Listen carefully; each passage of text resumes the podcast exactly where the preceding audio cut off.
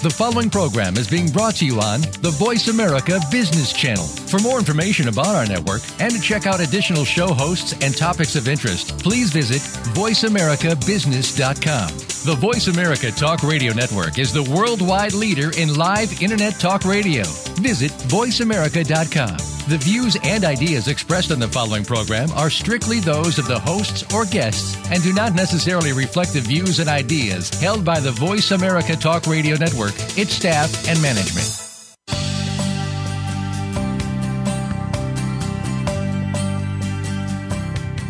Constantly move forward, there's a continuing and urgent need for higher education. It's necessary for tomorrow's future and for a dynamically changing workforce. As the need for education is changing, so is education itself.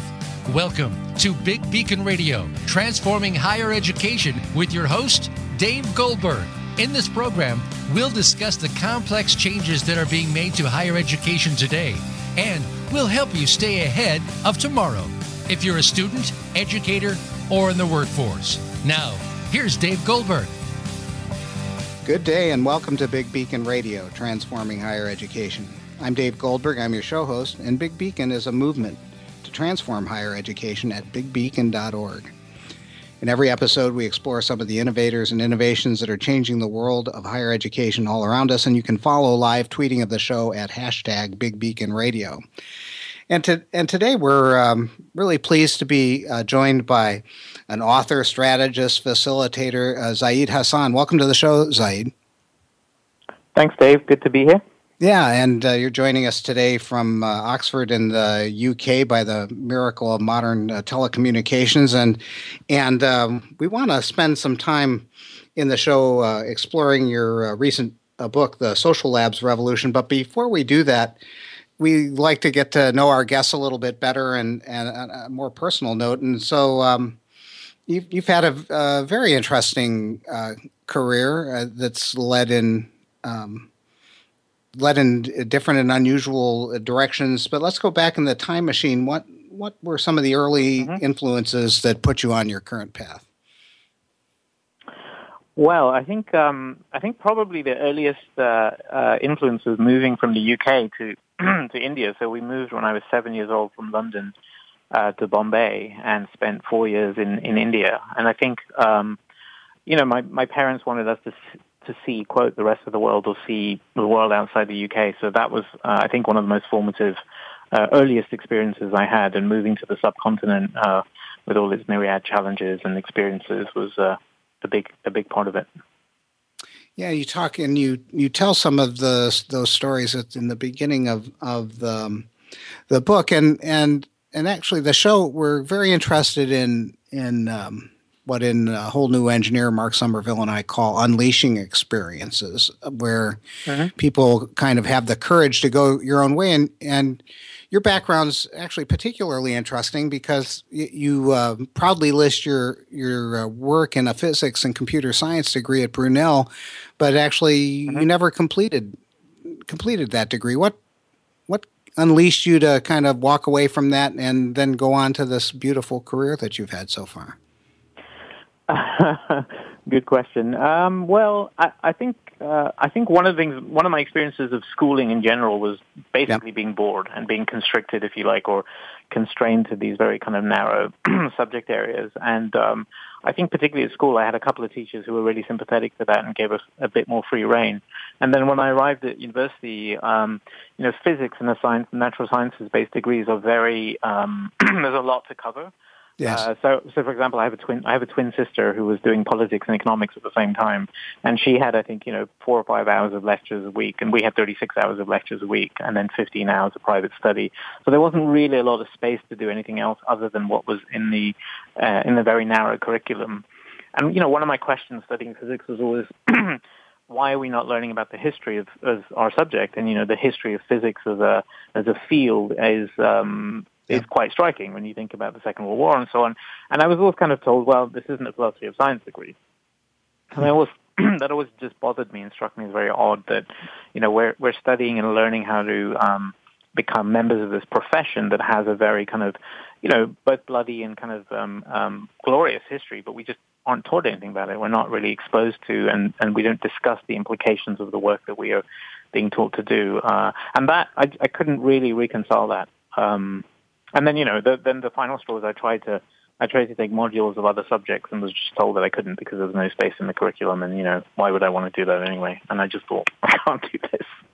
Yeah, so I'm hearing so and and yeah, and this this ties in with some of the changes that we hope to see as as part of the the intellectual stance of the program and and uh, you know the sense of being bored and you know certainly in um, in science and engineering being almost totally constrained with very few options, very little choice, which we now know goes against um, modern motiv- modern theories of human motivation. There's very little possibility of intrinsic mm-hmm. motivation if if uh, everything is being done for for someone else for right. some other reason. So, but but what what's there? There's a positive side to this. I mean, you you've kind of gone off and done these very interesting things. So were there were there people in your life who um, occur, encouraged you right. along the way, or, or, I guess it can some of this can just come from within. You were bored, you went off and did it on your own. What were what what uh, permitted you to kind of have the pretty cool career that you've been having here?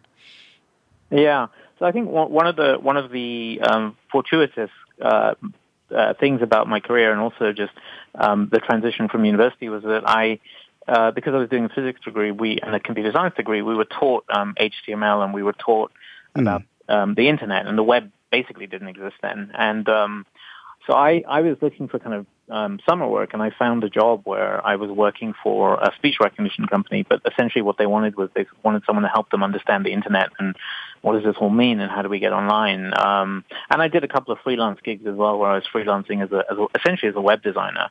And uh, and much to my shock, there were people who were willing to pay me a day rate to do that work. So in some ways, the transition from university out was very easy because I had a I had a job to go to, and one of the people that was really um, uh, really an influence was the owner of this startup that I went and essentially dropped out into and worked for, where he basically said, you know, come and work for me anytime you want. So in some ways, it was a relatively easy decision because I had a job to drop into. Yeah. And uh, and I was looking at my colleagues who were all kind of struggling with work and, and you know people who were graduating ahead of me trying to find jobs and they couldn't find anything. Um, so in some ways it was a bit like, well, you know, I don't want to, I don't want to do that. And and and in some ways with a physics degree, career options in some ways are finance, defense, or further education, and I didn't really want to do any of those things. Yeah. No, that they're very you know very interesting in many ways, kind of ahead of the curve, and there are more and more people doing that now, and and uh, higher ed's been slow to uh, adapt, uh, if if at all, in many cases. So let's let's turn to your let's turn to your uh, 2014 book. You in 2014 you published the mm-hmm. Social Labs Revolution: A New Approach to Solving Our Most Complex Challenges. What what was the motive? You know, writing a book's a pretty big job. Uh, what motivated you to yeah. take that on? Well, I mean, I've kind of been doing this work for um, 10 years, almost 10, 12 years at that point. Yeah. And, and part of it was um, a desire to write down what I'd learned. So the book is very much practice oriented and practice based. And what I wanted to do was essentially say, okay, what have I learned doing this work over over over a decade plus, and um, can I codify some of that, and can I share some of that uh, learning in in an effort, if you like, to mature the wider field. Hmm. And and yeah, and and so and what was the path? Um, there were there must have been a transitional path from web designer into um, doing social right. lab and right. uh, you know the the kind of work yeah. that that you um, did at Reos and and before that at Generon. Yeah. I mean, the, the, it was quite an interesting transition in that when I was working um, during the dot-com boom, one of the things that was most interesting for me was what are the social implications of what's unfolding at the moment? Mm. And, you know, there was this sort of dot-com boom frenzy going on at the time. Yep. And there weren't that many people asking questions about the social implications. So no, we did. We did uh, I did an exercise with um, a scenario planning exercise looking at the future of the industry, working with one of the universities, the University of Westminster here in, in, in London, and that led me, if you like, to um, just asking more questions about the implications. And then I got this um, completely random invitation to something called the State of the World Forum, which was something convened by Mikhail Gorbachev, and it was in San Francisco. So I got this kind of invitation from some friends of friends who said, "Hey, you should you should come to this." And the State of the World Forum was essentially a gathering of um, the public sector and civil society leaders and some corporate leaders, but it was sort of five or six hundred people that were focused, if you like, on on what I would now call addressing complex social challenges.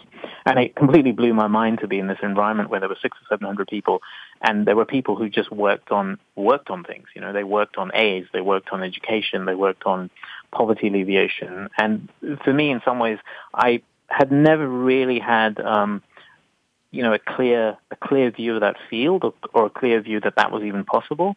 So for me, it was um, it was just a, an amazing awakening, an amazing kind of um, introduction to just the idea that you could actually do this for a living. Yeah, nice. And and um, so so you go to that and you get and then you get involved in this in this work. Um, and our, this show is is is cares a lot about change processes and and and effective change. And so we've had people like Adam Kahane, who you used to work with, Ed Schein, John Kotter, guys like that, who have fairly different mm-hmm. perspectives mm-hmm. on change and their personal approaches to change, corporate approaches to change, planning approaches to change. What, um, wh- where does your book fit in, in the landscape of uh, thinking about change? Well, it's interesting. When I when I first started talking to um, my publisher about it, he said, um, "Well, so social labs are a, are a technique, right? They're sort of a process or a tool. And I said, no, they're not. And, um, and, you know, um, they were like, well, what is it then? And I said, well, technically a lab is just a space, right? Um, like a chemistry lab or a physics lab. And they said, wait a minute, you're not proposing to write a book about a space, are you? Because that doesn't sound very interesting. Um, you know, so, so the way I would locate, um, if you like, the, the lab's work is that it's, it's essentially a practice. Um, and the way to think about practice is if we if we use an analogy with cooking, you can think about cooking as a as a practice. So you think about cooking, you have ingredients, you have you know tools, knives, and spatulas, and frying pans. You have processes like frying and baking, um, and you know you put all of those th- things together in a space called a kitchen sometimes, and you produce things that people want to eat. But cooking, if you like, as a practice, only comes together with all of those elements, and in some ways, you know, there is no way you can learn how to do it other than by doing it. You can't read a book for two years and basically go, okay, I now know how to cook. I'm going to cook the most wonderful meal for my family and they're going to love it. That's just not going to happen. So the way to understand labs is, if you like, and whatever label you want to put on it, there is an underlying practice that brings together tools and processes and techniques and ingredients, um, pre, what we would call preconditions. Um, and the idea is, you know, you're trying to come up with, you're trying to come up with solutions to these challenges and um, and really the proof is, does anyone want them? Does anyone want to eat them, if you like, to use yeah. that vocabulary? So I would say it's a practice, and you know that practice is comprised of many different processes and tools and techniques, and and you know the practice is that you shamelessly take them from wherever works, basically. Yeah, and and of course there are you know there are many. Um, I, think I think one of the things, one of the currents in our times, is the movement away from things that are uh, the the kind of formal ways of knowing that colleges and universities have largely been about two things that are more practice oriented. So, for example, the the the meteoric rise of, of executive coaching as a practice and, mm-hmm. and, and people having coaches to help them become uh, better leaders of more complex organizations is is is uh, is one example of that. So so so I love the I love the cooking metaphors, but to help our listeners a little bit, what is you know what is a social lab a little bit in a little bit more detail. Right. So I would I would say there are three elements to a social lab, or three elements that comprise um, a social lab, and one of them is that uh, the people that are being impacted by the challenge do the work. Um, and when I say do the work, I mean actually make decisions rather than just be consulted. So this is a social part of the social lab, um, which is who is actually doing the work. Are you talking about real stakeholders, real um, people on the ground that are impacted by a particular challenge? So that would be the first characteristic. Um, and, and that degree of diversity, if you like, we're looking for is what I would call vertical diversity, not horizontal diversity. So horizontal diversity might be white collar diversity where you, know, you have an economist working with an anthropologist. Um, mm. Whereas vertical diversity would be that you have, you know, a nurse who's kind of at the coal face of the healthcare system working with a, policy, a healthcare policy person or a doctor or clinical staff, um, working with people who are, you know, service users or patients. So the idea there is that you're looking for a, a, certain degree of diversity, and it's very, very hard to make that diversity work, but that's part of the, challenge, if you like. Then the second part is essentially that um, the practice, what, you, what you're practicing is essentially experimental. You're trying things out and you're seeing whether they work. And of course, when you're experimenting, you cannot experiment on people, which is why the criteria of, of social diversity is so important. That the people who are going to be impacted by your experiments really have to have to be part of the decision making process. But, but at its simplest, it's trial and error. You're trying something out and you're seeing what works. And based on what works, you're going to advance that further and develop that further. Um, and then the final part is that, you know, doing both those things takes a lot of effort and it's a lot of time and energy and money and so on. And what you really want to do is you want to be um, focused, if you like, on the root causes of the challenge you're dealing with. So what I would kind of call being systemic, which is you're looking at the wider system, but you're really looking at the causal determinants and drivers of the situation in, in, in a hope to essentially disrupt them or, or impact them. And if you put those three things together, so if you put the social the social characteristic, if you like, of the team doing the work, the experimental nature of the practice, and the stance that you're trying to deal with things systemically at a root cause. Those three things, if you like, constitute what I would call um, a social lab. Or if you wanted to broaden the lens, you know, you could just call that an effective strategy for addressing complex challenges. That if you can bake those three things into your strategy or your response, you know, again, call it what you want, but those essentially would be core characteristics of a uh, of what I would call an effective response. Yeah, and and and some of the things that you know led to the starting of this radio program, and and some of the things that um, are now going on in the in in higher ed transformation have have some of those elements. So, for example, in trying to bring about change in higher education, usually it's the kind of horizontal diversity you're talking about. We'll have a professor from mechanical mm-hmm. engineering and physics and math, but there are no students in the room. Mm-hmm.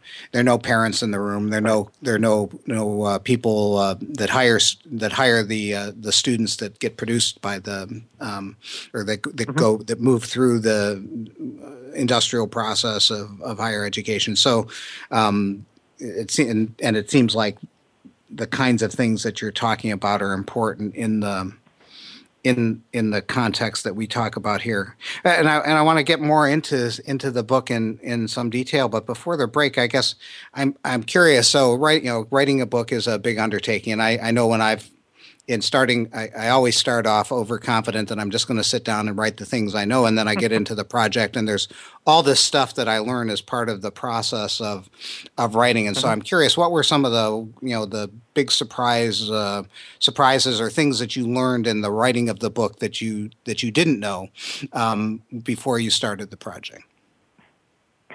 Well, I mean, the, the, the first conversation I ever had with my um, publisher was astonishing in some ways, and, and I'm very grateful to it. But you know, one of the things he said to me is he said, "Look, before we before we get into all this, um, I know you know this, but I just want to check. You know, no one's going to read your book, right?" And you know, I was on the phone, and I almost looked at the phone. And I said, "But, but Steve, why are we publishing a book?" And he said, "Don't get me wrong, people want the book. They're just not going to read the book because nobody reads these days."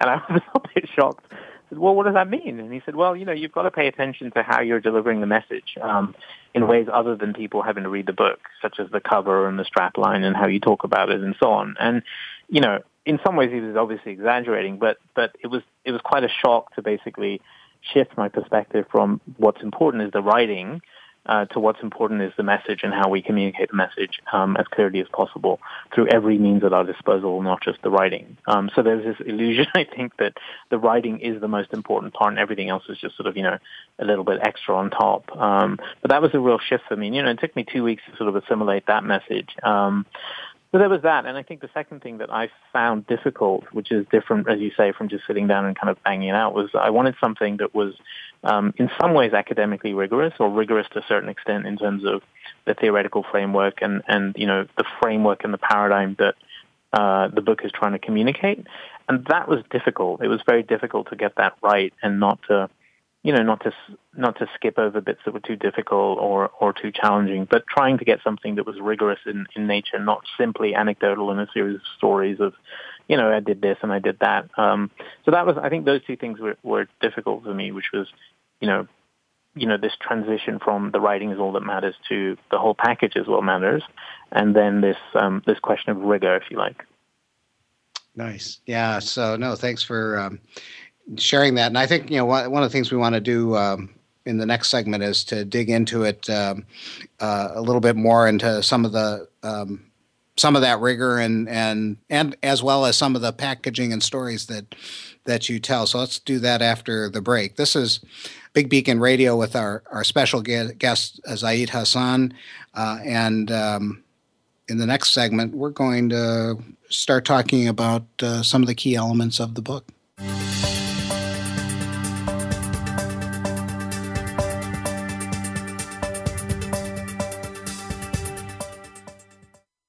Become our friend on Facebook. Post your thoughts about our shows and network on our timeline. Visit facebook.com forward slash voice America. Do you want greater success in bringing change to your university, college, department, or classroom? Are you looking for a keynote speaker to inspire your organization with stories of transformative change? Would you like to boost your own academic, business, or technical career? Let David E. Goldberg of Three Joy Associates help. David is a leading speaker, author, trainer, and leadership coach with experience in helping bring successful change to educational organizations and education and technical careers around the globe. To learn more, call Dave Goldberg at 217 621 2645. Contact him at deg at 3joy.com or browse the 3joy website www.3joy.com today. We're always talking business. Talk to an expert. Call now toll free 866 472 5790. That's 866 472 5790. Voice America Business Network.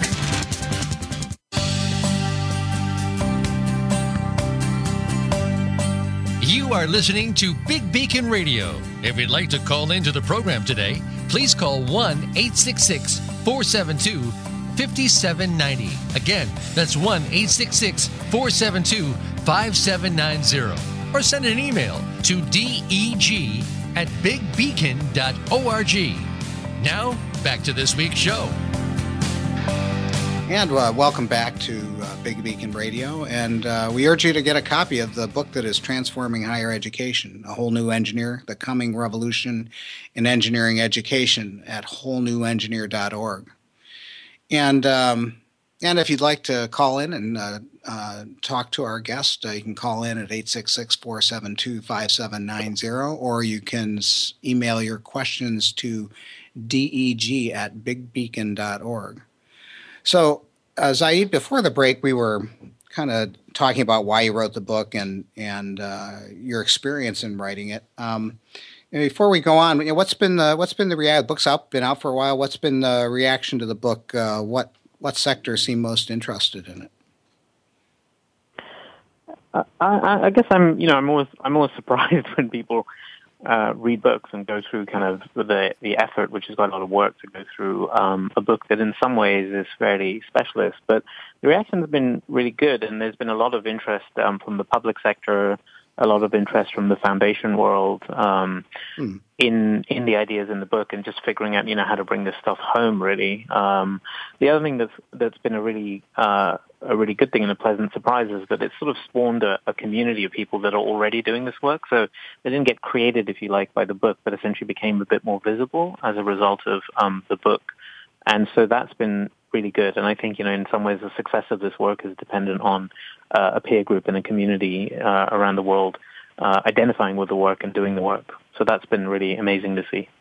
Yeah, I had the chance to uh, go to to uh, Toronto as part of uh, an engineering change lab meeting that Adam Kahane was facilitating, and mm-hmm. so it's it, it's mm-hmm. interesting to see these processes in in work, and it and it's interesting to you know so who who who would think that a, a, group of engineers would sort of embrace um, right. these ideas fairly early uh, you know they're fairly early adopters really in a certain in a certain way. So that's that's kind of cool. So uh, so let's talk about mm-hmm. the book. So you you know you start the the book with a chapter called the perfect storm of complexity and you take sort of a complexity science view of change as being emergent and requiring adaptation. Why why are these ideas important to the to the notions of, of a social social lab? Well, I mean, I think I think two things. So perhaps because I haven't I haven't entirely um, I wasn't entirely unaffected by my my physics degree, but I think one of the one of the things I see out in the world is that there is a lot of noise around the issue of change and complexity in that people use these words um, with increasing frequency to mean very different things. So I think think rooting, if you like, the ideas uh, and the work we're doing in real phenomena and in real science is important in the sense that you know, what is our best understanding of what we're seeing happening out in the world and where do we get that understanding from? And I think, you know, the natural sciences, um, complexity theory, chaos theory, and so on has a huge role to play in that they can inform our understanding of what we're seeing out in the world. And if we're operating on the basis of that understanding, I think our strategies are stronger. Hmm. Well, and, and, you know, it's interesting the number of people in the area that, that do come from a natural science science background having on on the other hand we also live at a time of great bounty in the social sciences and neurobiology and so we're we're actually kind of living in a golden mm-hmm. age where it it's a matter of there are lots of low hanging fruit to pick from lots of fields to do this kind of work yeah. Um, yeah. So, you know, so the so the, some of the facility, like you said, we, there's lots of stuff to grab from. So, like, you want uh, good good ways of listening. Well, they're they're um, they're good ways to borrow from, say, um, psychotherapy and and coaching uh, for listen, deep listening and and uh, empathy and so forth. Or you want you want to talk about. Uh, um, um motivation we've got nice motivation theories of motivation or we've got you know speech acts philosophy that helps us understand the structure of speech we've got we've got lots of stuff actually that's right. that's important to this mm-hmm. yeah okay so yeah no i totally i totally agree yeah and so and, and um anyway so um all right so you know one of the things the uh, as the book goes on you t- you tackle some of the obstacles to uh, thinking in this in this way. And one of the obstacles is our a, lot of our normal thinking around organizations and and um, taking action in the world are are notions of planning. Mm-hmm. um, that we we plan stuff and there's this causal chain that we can predict and and stuff comes out the way we plan. Why why is why is planning not such a great idea for for wicked problems as you call them? Well, I mean, just to just to, I, I mean, I'm going to stereotype a little bit, but the way to think sure. about um, planning is if we think about the culture of planning and we think about, you know, what kind of culture of response do we have when we talk about strategic planning and to kind of stereotype that culture a little bit is um, it's almost neo-Soviet in its orientation. It's almost that you know you have a group of a group of men typically um, typically you know um, over 40, white, sitting in Moscow, basically making decisions about what needs to happen in the country or, you know, around a particular issue. And they make the decisions. They're the planners and they issue these diktats sort of, you know, down, down the line. And, um, you know, someone somewhere gets a piece of paper that says, this is what you're going to do. And, um, it doesn't necessarily make any sense on the ground, but if you don't do it, you get sent to Siberia. And that's the deal. So, so in some ways, um, planning-based cultures are a little bit neo-Soviet and to, to greater or lesser extent in their orientation to how they interact with the world. And, and the crux of that interaction is that, you know, um, they simplify things in order to make decisions because dealing with the complexity of phenomena and the complexity of reality is just too much for a very small group of people sitting far above the ground, if you like, to do. So in some ways, what it does is it simplifies our responses. You know, you come up with a plan, you say what you're going to do every quarter, what inputs and outputs you need. Um, but the, the, the essential characteristic of planning is essentially control. It allows us to control yeah. our inputs and our outputs. Um, and, and that culture of response is very badly suited to uh, complexity because situations are changing so rapidly on the ground that, you know, by the time you, you you figure out what your plan is, write it down, formalize it, and decide what you want to do and issue your diktats, the situation has changed on the ground. And um, and in some ways, you know, the the, the a planning based culture is it, it's a it's a divergent it's divergent from reality. It's kind of heading heading into this space that I kind of call flatland, which is essentially you know anything that you can fit into a, a Microsoft product. So if it if it, it works on pay, on a you know in a Word file or in a PowerPoint document, but reality is not flatland. Reality is three dimensional. You know, it's it's blood and guts, and it moves and it changes. So the culture, if you like, of planning is orientated towards flatland, not to the real world. Well, and and I mean, yes, and and it and it also has this fairly strong assumption about things are predictable or or we're going if they're not predictable we're going to pretend that they are and and there's a sense in which we need to um, that knowing and and, you, and another point that you make is that that expertise is an important part of these kinds of cultures and that that expertise also is problematic when it comes to the kinds of nasty problems that we're facing. Mm-hmm. Why is what is yeah, it? You know, what is it about? But what is it about expert? I guess it's the same. It's the it's part of the same story, isn't it? I guess it, so. Expertise is is fine, but it's usually too narrow to deal with the kind of breadth in, in the problem. Is that is that the is that the issue, or what else is there to to the problems with expertise? Yeah, I, mean, I, I think I think one of the ways of thinking about how uh, planning based cultures work is that you know, the muscles required to do the work of planning are um, is expertise. That is the muscle that actually you need to exercise. So, you know, if you're sitting in Moscow and you wanna you wanna issue your diktats, what you're doing is you're using um, the muscle of expertise and basically analysis to tell you what to do, and you trust that expertise. So you give that expertise a degree of authority, and um, and you trust the expertise to give you an analysis that allows you to make a decision and tells you what to do.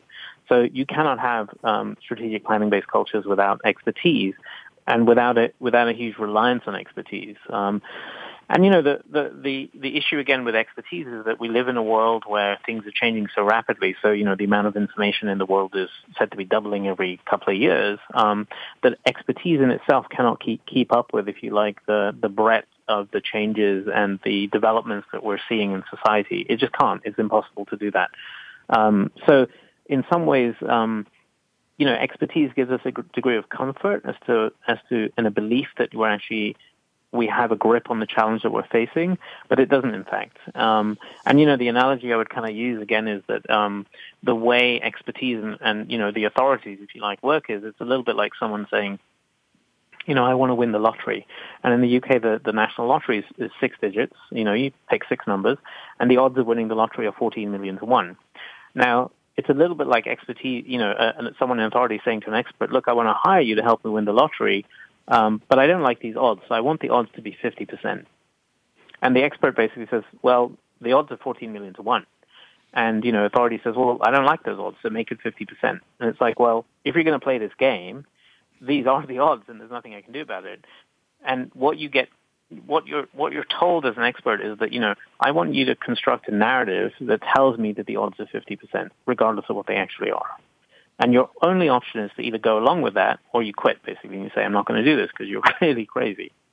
And so the, the, the complexity, if you like, presents us with this underlying risk profile that, you know, there is inherent risk when you're dealing with situations that are complex, and you can't really eliminate that risk unless you decide to play a different game. So the question becomes, well, are you going to deal with reality, or are you going to deal with a fictional reality in which in which the risks are a lot, you know, a, a lot less significant than they actually are? And that's the challenge. And expertise in some ways is put in a very difficult position um, by authority when it's basically contracted, if you like, to try and come up with responses to these challenges. Yes. And, and I think there's going back to the, the, what you were saying about the information um, doubling every, every two years.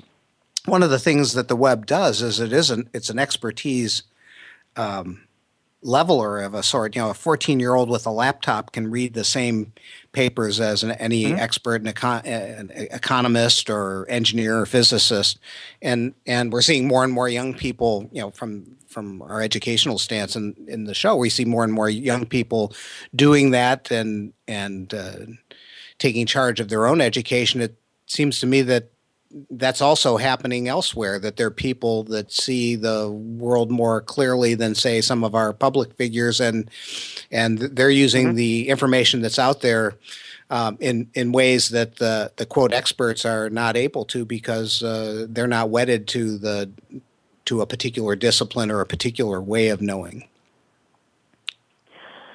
yeah, absolutely. So you know, there's this um, there's this famous quote I think from Suzuki Roshi, which is that in in the in the mind of the expert there are a few possibilities, whereas in the mind of the beginner there are many. Um, yes.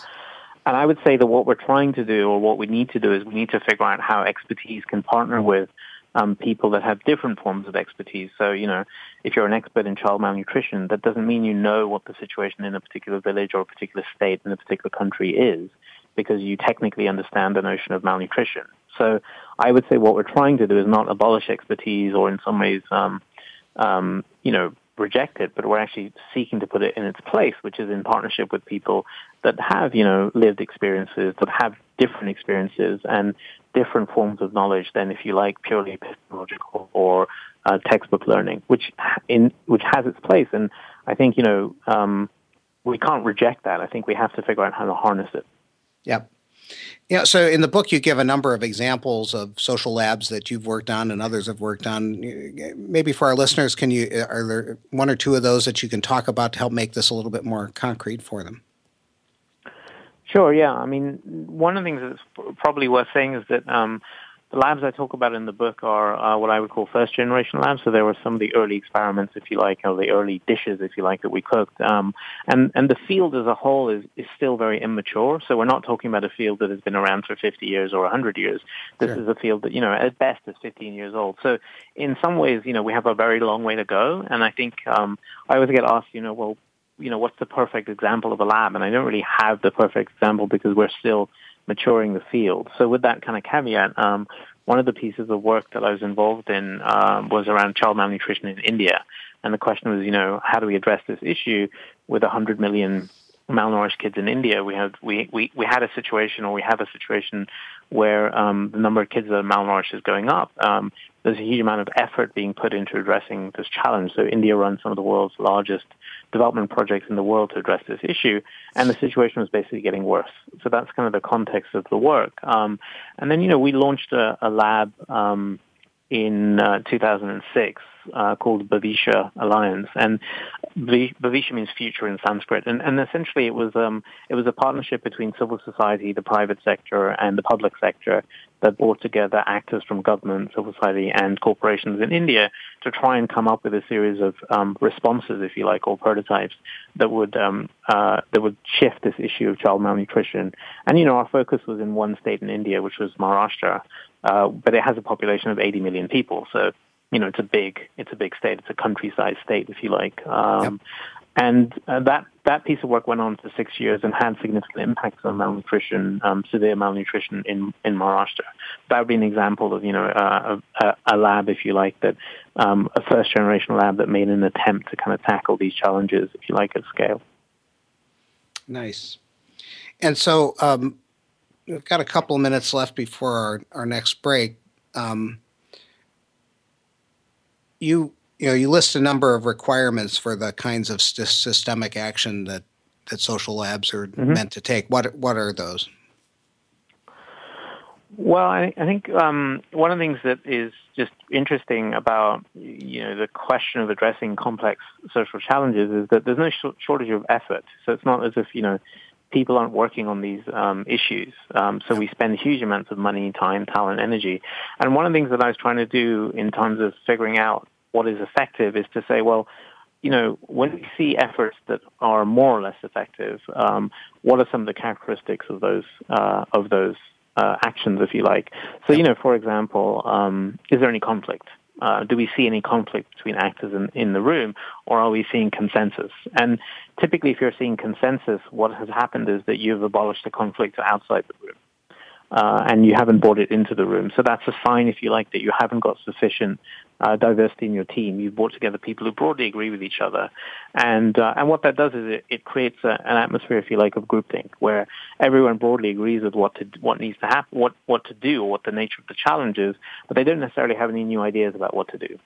Um, so so one of the phrases I kind of use in my book is I talk about how how you know movement requires friction. So we need to build friction into these teams in order to move, because if you don't have that friction, you're spinning your wheels basically. So you know that would be that would be an example of a characteristic that you would look for. And you know I talk about several other characteristics.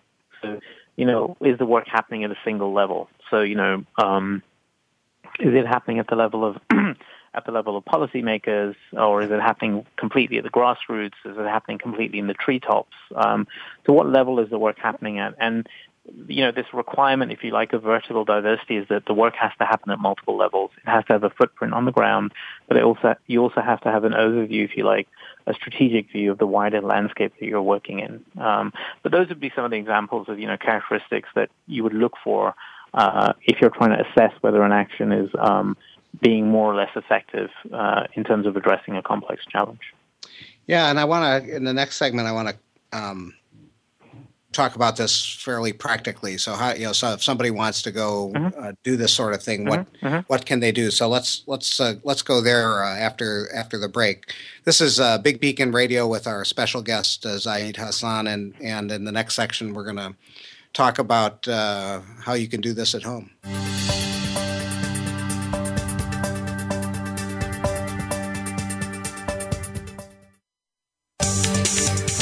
The boardroom to you, Voice America Business Network.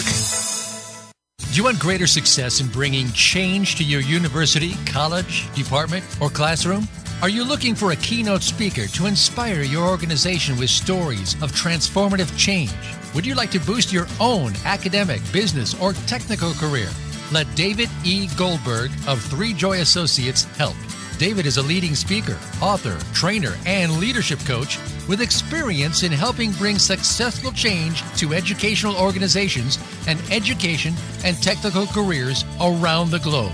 To learn more, call Dave Goldberg at 217 621 2645. Contact him at deg at 3joy.com or browse the 3joy website www.3joy.com today.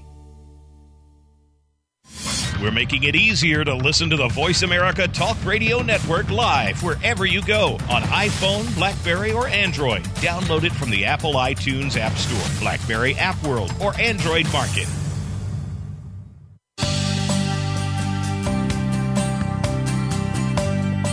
You are listening to Big Beacon Radio. If you'd like to call into the program today, please call 1 866 472 5790. Again, that's 1 866 472 5790. Or send an email to deg at bigbeacon.org.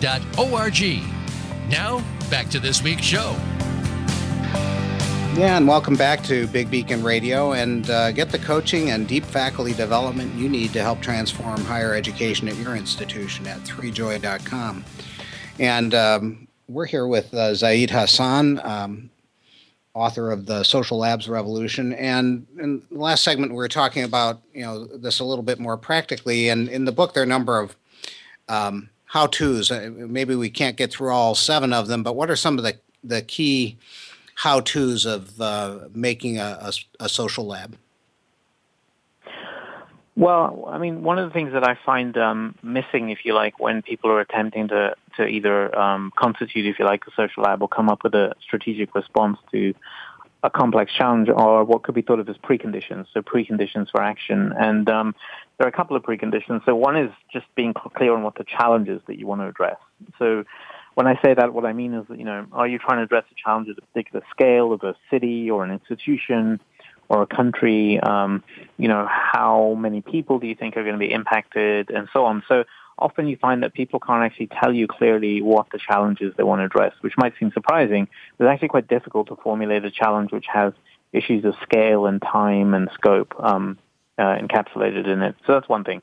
And then, you know, what resources do you need, which is a function of the challenge. And so in my book, I, I joke a little bit about the World Cup problem where someone calls us up and says, you know, uh, I want your help winning the World Cup. And you say, well, what resources do you have? And they say, well, you know, we can put one person on it a day, a week, and we don't have any money. Um, but that would be an example where resources, if you like, are mismatched. Um, uh, there's a mismatch between the challenge you want to address and resources. So grounding, if you like, what you're doing in, what resources you do have available. Um, and then, you know, the third one would be um, who are the people that you need to address the challenge. So if we're trying to meet this characteristic or criteria, if you like, of vertical diversity, then who would need to be involved in actually addressing that challenge? And then the final thing is um, uh, something I call strategic direction, which is, you know, do you have some sense of what direction to take in order to address your challenge? So if you're dealing with, you know, youth unemployment, for example, do you have some sense that actually entrepreneurship is the answer or the entrepreneurship is the direction we want to go in, or is it formal education that we're actually trying to get people into formal education as a response to youth unemployment? So I would say, you know, the starting point would be that can you can you try and get those um, preconditions in place, and can you get to grips with those preconditions before you actually start doing anything? And if you like, the preconditions are like the ingredients for you know when you want to cook something, right? Like you need to assemble the ingredients before you start cooking.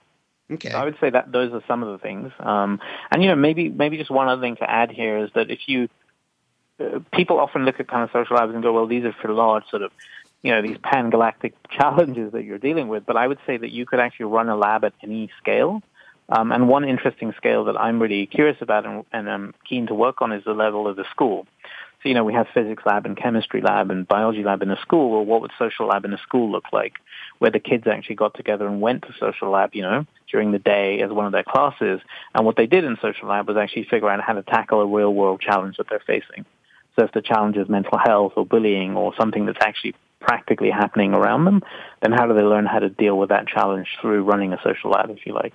And, you know, that would be an example of a certain scale of social lab, which is not like global or national, not requiring hundreds of millions or millions of dollars to address, but something that is kind of tight, pragmatic, and, you know, people are really learning how to, how to tackle something.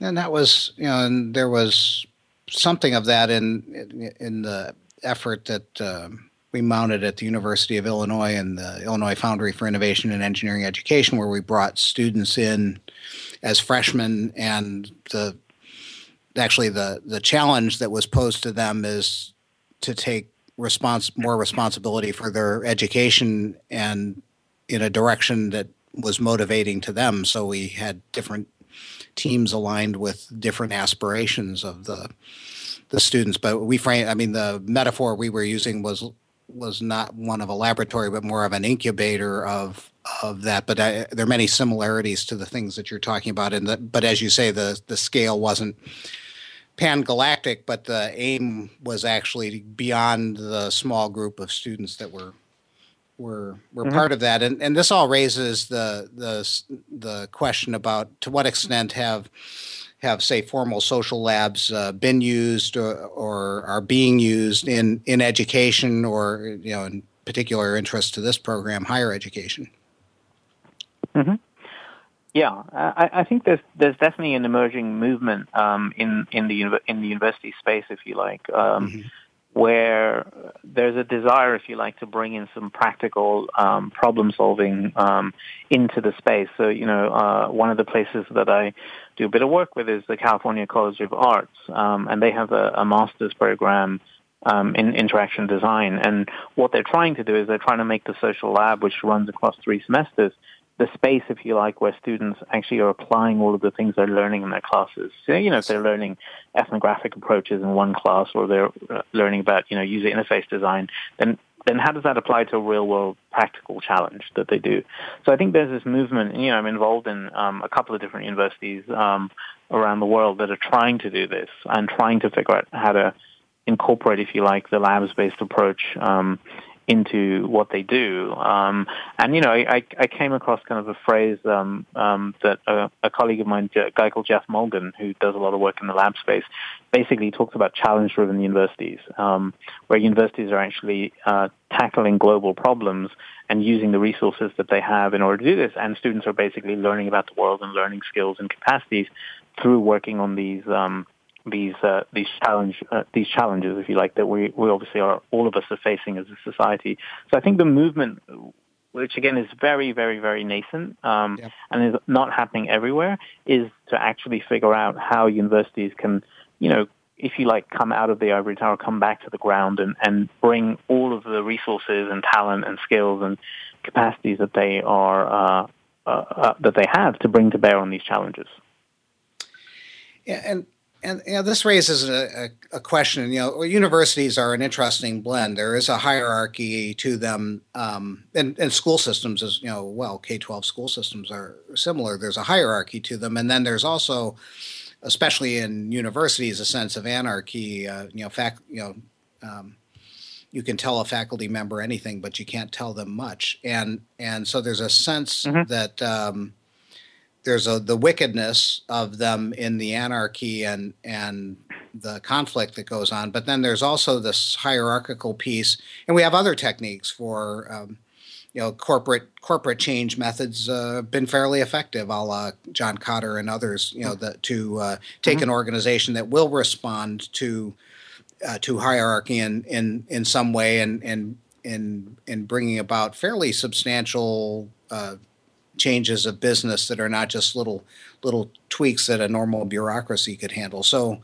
Um, um, how do you, is is there a is there a I mean I, I have a sense that there's a blending yeah. here that needs to be done that hasn't yeah. hasn't been done but what, what what's your take well I mean I, I I wouldn't use the word anarchy to describe what happens in universities even though I understand what you're talking about in some ways that sure. that that to me is um you know that that's a little bit unfair to the anarchists in a sense um but you know what what I kind of see happening in universities is that we have a space, if you like, that is very, very structured and yes. um, and is structured across these, you know, these, if you like, ancient and and and touchingly out of date epistemological boundaries that don't really make any sense today. So, in a sense, within those boundaries, there's a huge amount of anarchy and there's, a, you know, or a huge amount of um, freedom, if you like. Yeah. Um, but the problem is the incentive structures that people have within universities really disincentivize them to engage with um, reality on the ground, right? So, you know, peer-reviewed papers, funding sources, both of those things essentially encourage um, academics to, to, if you like, to hew kind of a, to a path that really takes them away from doing work on the ground. And you know, I had this experience um, last year where I did six months of work on a feasibility study, working with you know one of the major universities of the world, and um, you know we were trying to engage this university to figure out whether there was an appetite for them to really kind of get behind addressing uh, a complex challenge, in this case around youth um, unemployment. And you know, so, there was we just couldn't make it work, and we couldn't make it work, you know, because of the incentive structures in the, in the university that just discouraged people from undertaking the work. So you know, there was resources, there was money, um, everything was in place, other than other than the university getting behind it, and they just couldn't do it. And we met with everybody in the university. We met with you know vice chancellors and deans and you know professors, and we just couldn't couldn't get it to work. And I think that is an indication, if you like, of how difficult it is for the universities and the university system that we have, which is you know fairly common around the world um, in some ways to actually get behind. Um, what you know Geoff would call kind of the challenge-driven approach. Um, on the other hand, the newer universities and universities like CCA, which are really vocational and private, you know, they have a bit more freedom, if you like, than than the traditional kind of red brick universities to structure themselves differently and try something out um, differently. So I see a couple of universities. You know, um, you know, I did some work with um, um, um, the New School in New York, um, Babson College in in Boston, you know, CCA. So there, I think there are a couple of places um, that really are trying to get their heads around how this could happen. And, you know, there's there's also places like Harvard and so on that are trying to get their their heads around it. But in some ways, what they're suffering from is the innovator's dilemma. They have something that works, and abandoning something that works for something that seems uncertain and unsure is just a very big leap for them to make. Well, but you know, corporate approaches to change a la Kotter will suggest that you need something of a dual operating system in in the transition. That you have to create some white space so sure. you um, so you right. segment and and um, and then so it seems to me that then some of the principles of of talking to everybody, um, you know, and and the kind of diversity that that you need in a social lab are, are, are counterproductive. I mean, you, so you if you want to if you're trying mm-hmm. to create an outpost of this other thing and demonstrate that it works, you sort of need right. the you need the believers. And actually, it, it, your, your book, the story about the split in that uh, that led from Generon to um, to mm-hmm. Reos, is actually yeah. interesting because that was sort of along those lines. There was there was the believers with intention that uh, mm-hmm. uh, Joseph Jaworski was talking about, and there was this kind of other this other way of bringing everyone everyone to the party mm-hmm. as part of the conversation. That seems to me a, to be a fundamental distinction about how you approach right. change. Do you do you kind of get people that have this idea in mind and get them to stand up a working model of it, or do you kind of um, talk talk to people and and and and come to some sort of uh, um, yeah. some sort of way forward.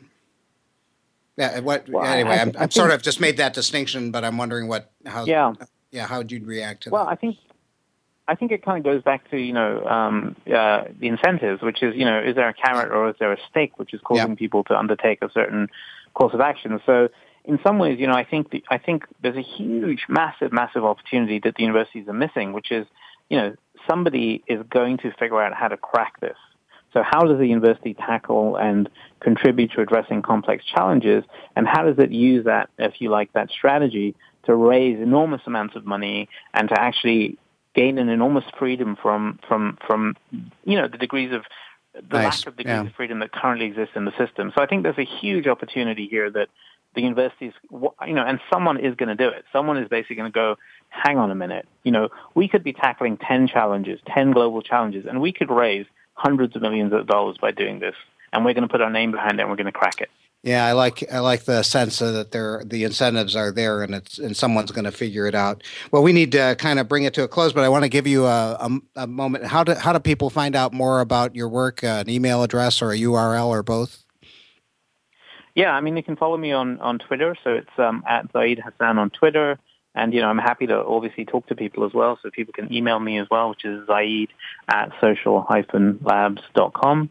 But yeah, great to be here. And, you know, it was, it was a great conversation. So thank you for having me on the show. Yeah, Zaid, it was great, and uh, best of luck to you. It's, I, this is really important stuff, and uh, and I'll look forward to finding out what you what you learn next. You've been listening to Big you so Beacon. Radio, transforming higher education with uh, Dave Goldberg. Special thanks to our guest Zaid Hassan, and and help transform higher education. Join the movement to unleash a new generation of innovators by learning more at bigbeacon.org. Join us next week, same time, same channel, as we continue our quest to transform higher education.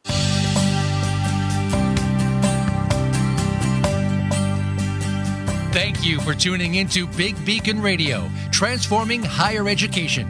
Please join Dave Goldberg soon for another edition. Listen every Monday at 1 p.m. Eastern Time, 10 a.m. Pacific Time on the Voice America Business Channel. For additional information about our programs or to find out about the next show, please visit bigbeacon.org. We'll talk again very soon.